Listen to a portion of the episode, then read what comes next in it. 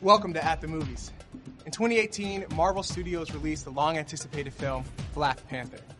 Rather than dodge complicated and complex issues like race and identity, this film took them head on.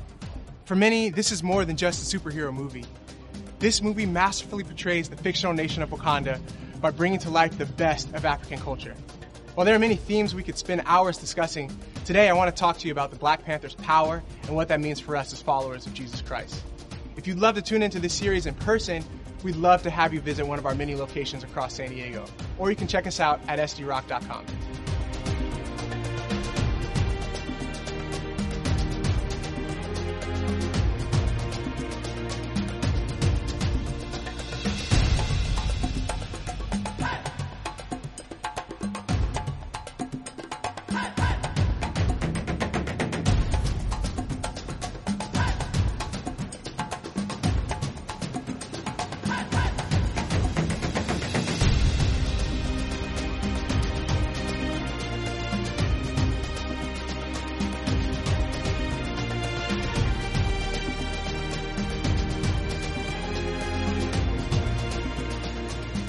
So let's set the scene.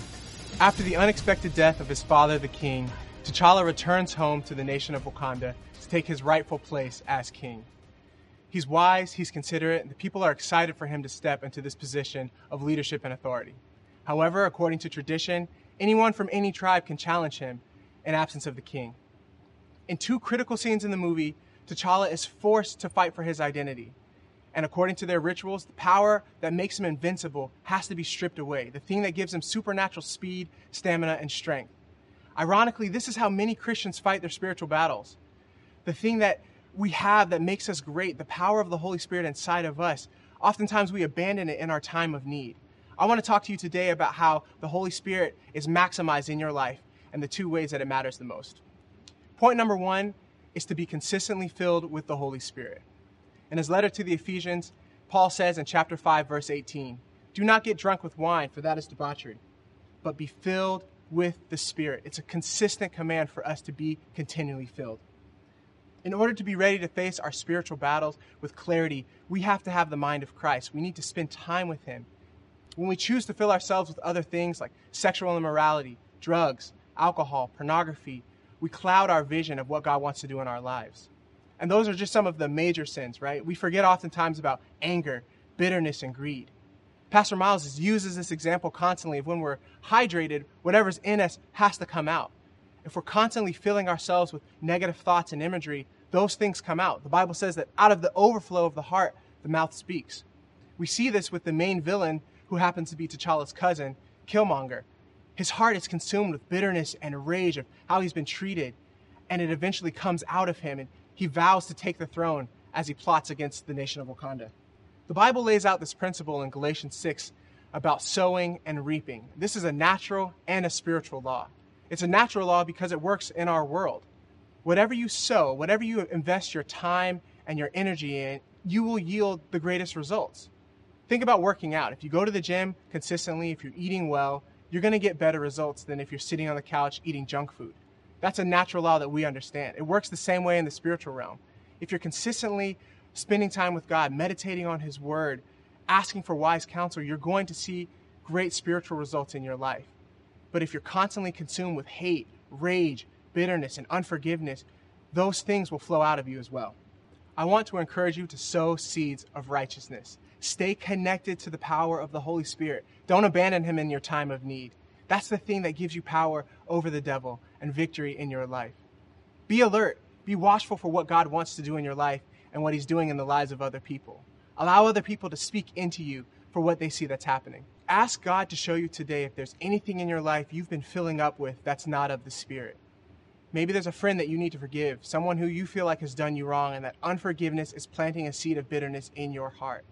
That will eventually come out.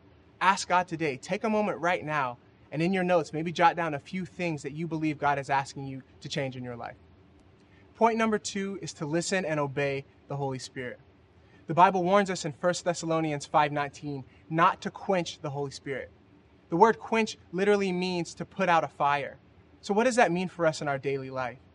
When the Holy Spirit speaks to you, oftentimes it sounds like a small still voice. It may even sound like your own thoughts. He might be leading you to pray for someone or to invest in someone's life, maybe financially or spiritually. And when we say no to that, when we rebel against that small, still voice, we quench that fire. We quiet the spirit in our lives.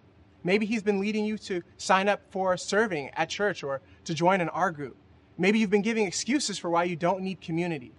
All of these things quiet the Spirit of God in our lives, and we need to be very careful not to do that.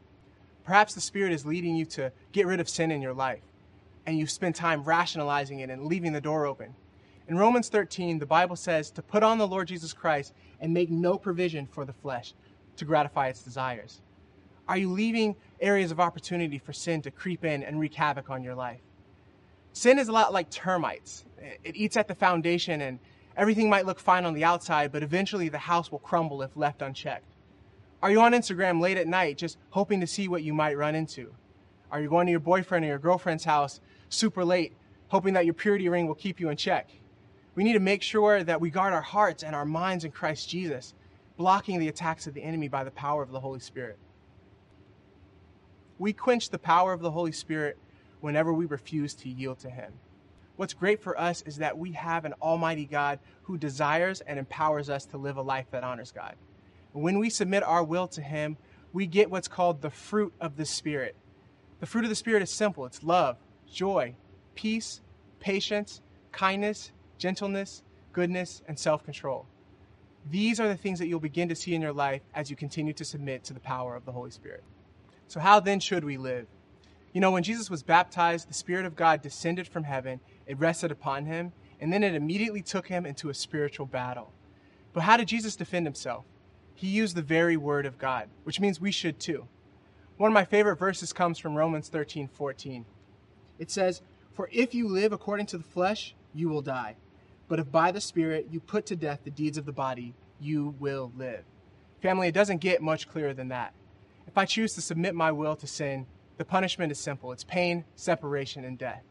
But if by the power of the Spirit I submit my will to Him, I will reap the benefits of life. Not only does the Spirit of God give us power and victory over sin, it also welcomes us into His family. The Bible says in Romans 8 14 and 15, For all who are led by the Spirit of God are sons of God. For you did not receive the spirit of slavery to fall back into fear, but you have received the spirit of adoption of sons, by whom we cry, Abba, Father. We have a Father who loves us so much, so much that He gave us His almighty Spirit that rests inside of us to defeat sin. He wants you to unleash that on the power of the enemy. Focus on tuning into Him. How do you build a relationship with the Spirit? You spend time with Him in the morning, you spend time in God's Word, you listen to what He's telling you, and you sit in silence and obedience to Him. We have a Father who loves us so much, He gave us His almighty Spirit to rest inside of us a spirit that welcomes us into his family and gives us power over sin and death.